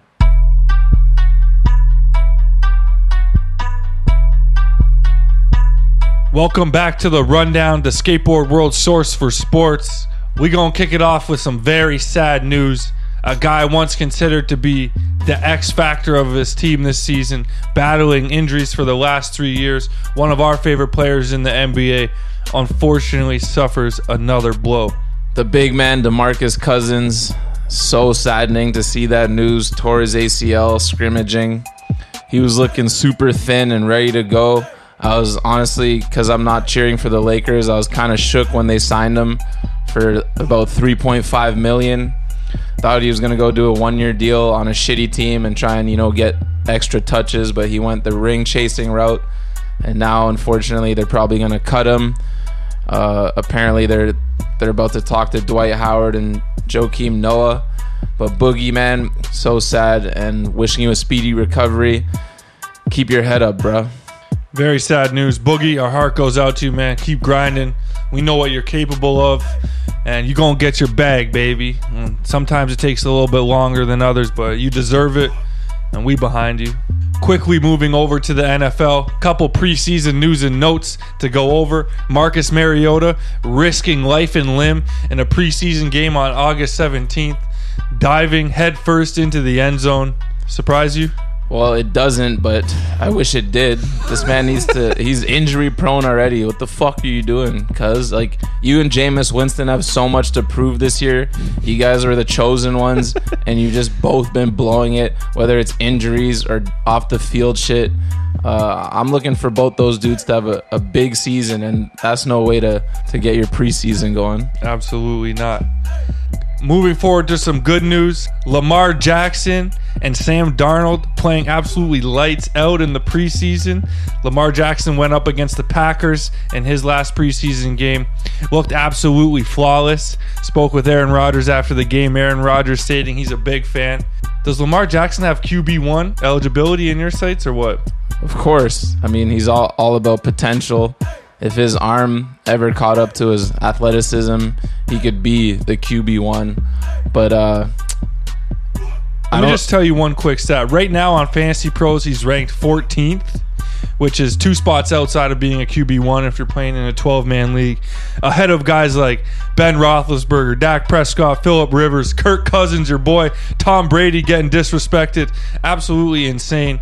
And I think he can do even better than fourteen, man. Me too, but I'm interested that they got Kyler Murray's dusty ass at twelve. Wait, why are you saying dusty ass? What do you mean? He's a supreme talent. Oh, uh, well, he's just been dusty so far.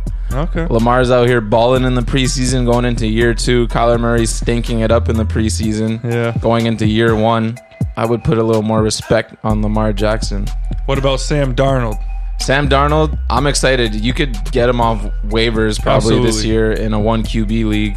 That team, obviously, you know, Robbie Anderson going to step his game up this year. He's an interesting mid-round guy. Lev Bell and uh, Sam Darnold looked like shit last year. But I think the the end of the season, he kind of started to turn it around. And uh, he's, yeah, he's a sleeper in a two Q B league. I wouldn't mind having him as my second. Let's not forget what he did in the Fantasy Football Championship in Week sixteen. Draping forty points on that Green Bay Packers defense. Sam Darnold. Tons of potential. Chris Herndon on his side. Yeah, always nice to have a good tight end. So we talking Q Bs. Let's get down to business, man. We going top five, and the Q Bs are absolutely a star-studded affair this year. It's going to be hard to choose, but let's see if we can come to a conclusion. I'm going with the consensus number one from most experts. It's hard to go away from the phenom Patrick Mahomes. Then I'm going to third year standout, our boy Deshaun Watson, or my boy, I don't know if you like him. And then the bad man, Aaron Rodgers, chip on his shoulder. Last year they missed the playoffs, and you know this man's cheesed, and he's sick of hearing of all these young bucks, and he's got something to prove. You heard me? Even though they got a tough schedule, Rodgers gonna be airing it out to my boy Devontae. At four, I'm gonna go with Carson Wentz, big comeback. He was kind of up and down last year. He was actually pretty bad. A lot of picks. He did. A, he scored a lot of points, but he had a lot of picks. So for real football, not the greatest fantasy. You can deal with minus two points if you drop him thirty a week. Yeah, but I think he's had a full year and, you know, a season behind him now. I guess he got hurt again last year, but like, hopefully if injuries aren't a concern, Wentz reestablishes himself, goes back to that twenty seventeen swag he had. Uh, would love to see it. And then at five, it was tough, but I'm still a believer in Cam Newton. His legs, his arm, I think last season was his most accurate season throwing the ball, and then he got hurt late in the year, and he accurate still finished because he wasn't really throwing it too far. So hopefully he can air it out a little bit more this year. McCaffrey, if he's still connecting on those short passes nonstop, less rushing, because McCaffrey was just catching everything last year. I mean, he was one hundred percent obviously rushing too, but if that stays the same, that bodes uh, real well for him. Yeah, Cam, man, and then you know he's gonna rush, you know, five touchdowns or at least. So I'm gonna go off the board a little bit here, maybe surprise the ghost and surprise myself a little bit too. But looking at this list, I just want to try and have a little bit of fun with it. So number one, I'm going to hit you with Matt Ryan. That's a Phil Mendelssohn pick. Matt Ryan has the schedule of sin. Everyone's preaching Mahomes, and why not go down a different path, man? If I hit this one, y'all going to remember it next September. Matt Ryan, number one, thirteen games indoors this year. Three of them are down south somewhere, so no winter jackets for him, no frostbite for him. Matt Ryan, Julio Jones connecting all year long. Number two, I'll give it to Mahomes. If you can throw with your right hand and your left, you're going to be doing something right. Then, classic, it's a bad man, Aaron Rodgers. I'm going to stick with him at number three. If you miss out on the top two, I mean, you probably wanted Aaron Rodgers anyways. Number four, I'm going to have to go with Drew Brees. What Everyone's f- picking Alvin Kamara to be, what, a top three running back. Yeah, he takes a lot of handoffs, but he also catches a lot of balls. They got Mike Thomas. He don't drop nothing. They going to be scoring. They play in the dome. Drew Brees at four. And then, similar to you, I'm going to wrap it up with Carson Wentz. Big comeback here.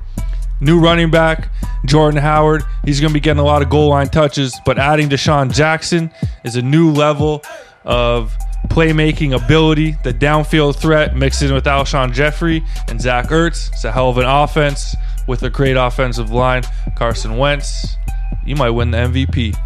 Yeah, I wouldn't be mad, but I'm just shocked that you got Drew Brees at number four. We know he's a legend, but isn't he like forty now or forty-one? Hey, man, he did it last year. He could do it again.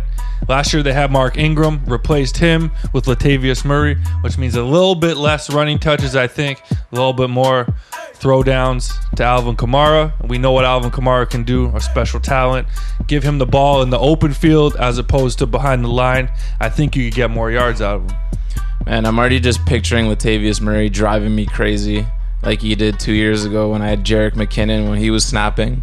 And then I got I'll... my fucking car towed because of Latavius Murray. Son of a bitch. Made me wait till three thirty in the morning, pick him up off of waivers. Forgot my car was out on Dundas. Lo and behold, it's up at fucking Don Mills and something in a fucking tow truck lot. three hundred something dollars later, I got Latavius Murray. Ended up dropping him. Yeah, laugh it up, man. Oh, dude. Yeah, I, I love Kamara. Had him last year. I'm hoping to get him in at least one of my three leagues. And I just know Latavius is going to be a fucking thorn in our ass if we have Kamara. Absolutely. But like we said, man, quarterback is deeper than ever. Wait, wait, wait to draft a quarterback. I'd be absolutely fine running the year with Sam Darnold, Kyler Murray, Ben Roethlisberger, Phillip Rivers. They can all do damage. You might not even need to draft one, man. Get one off waivers. Stock up on those R Bs. Stock up on those wide receivers. No rush for the quarterback, right? Yeah, it's just like tight end. If you miss, like in tight ends, if you miss on the first three, you wait. And quarterback, if you don't get Rodgers, Deshaun, or Mahomes, if you don't reach for them, then you could just wait till the fucking tenth round or something. Who is your number one target as a late quarterback? Let's not forget, Kirk Cousins was like a top five potential quarterback. No one's even talking about him as a useful option. The guy's got Adam Thielen, Stephon Diggs, Dalvin Cook, and Kyle Rudolph. If I got Kirk Cousins in round sixteen, I ain't mad at you. Well, you asked me a question, and then you said exactly what I was going to say. Oh, you're going to pick Kirk? Yeah, my boy Captain Kirk. I mean, last year he shit the bed. We all know that. But before that, he'd finished top five three out of the four years or something crazy. You could get him on, on waiver wires. Like, he's just never got the respect he deserved. And then finally, when there's expectations, he shit the bed. Mm-hmm. But he's literally not being drafted in some leagues. So one hundred percent. You can wait for Captain Kirk. Uh, you can wait for Jared Goff. Cam Newton's going in the mid rounds. So is Wentz. Like, there's no need. Ben unless, Roethlisberger, yeah. a perennial top five quarterback. He finished, we just looked at, what was it, second last year? Like, it's insane what you can get a quarterback. Don't rush. What about all the young guys, man? We said Lamar Jackson, Sam Darnold, but even Josh Allen, a guy with that type of running option, like, he's going to get you ten points on the ground, and it's puts one in the air, and their week's good, man. Oh, same with Jimmy Garoppolo, man. He's got some fast-ass receivers. Obviously, he got hurt early last year, but he had so much hype around him, and now this year people are kind of not giving him that same preseason hype. But he, there are literally twenty-six usable quarterbacks, and if Josh Rosen gets the job over Fitzpatrick, which he probably will around week two to three, there's another, man. The only quarterbacks I don't want are Dwayne Haskins Junior and Eli Manning. Other than that, man, I think it'd be okay. And Jameis or Mariota. I don't want those two either. But I hope they do better. Jameis, I've been grabbing him in some mocks when I miss on like Wentz and Newton. Like, I, I don't mind, because you know he loves to throw the damn ball, but he's going to get some picks. And he's always down, so he will have to throw the ball. But, yo, his receiving core is fucked. So even Jameis, he's – well, last year he was a beast in the P P R league I was in, but I don't like P P R. Well, there's our Q B discussion. You went out on a huge limb and said Mahomes would be number one. Oh, you're so you're so cool, just risking it just to fucking flop. And I'm gonna make sure I bring this up next year, Matt Ryan, when he finishes Q B like seventeen. But yo, that ain't even possible. One dude we haven't mentioned, who you know I love, Andrew Luck. He's got that nagging injury, calf, ankle, who knows what it is. Before that, he finished four last year, I think, and before that, everyone had him in the top five. So that's another dude that you got to pay attention to the injury updates leading up to draft day, because that dude is a fucking beast. If he's ready for week one, uh, I'm grabbing him. Yo, before we wrap it up, quick shout out. The Bunt League, Listener League, is officially popping. We got the group chat. We're just about to lock down a draft date. Cannot wait to get it going. And we'll definitely be shooting shots weekly to the people we smack down. And I love it because they can't even hit us back. I guess they could send a voice note, but... Yeah, good for them. Louse, looks like you're going to be paying double, G. Yo, Davis Torgeson, B. You, you think you're the fucking best fantasy football player that skates? You about to have a rude awakening, my dude. Catch y'all next week.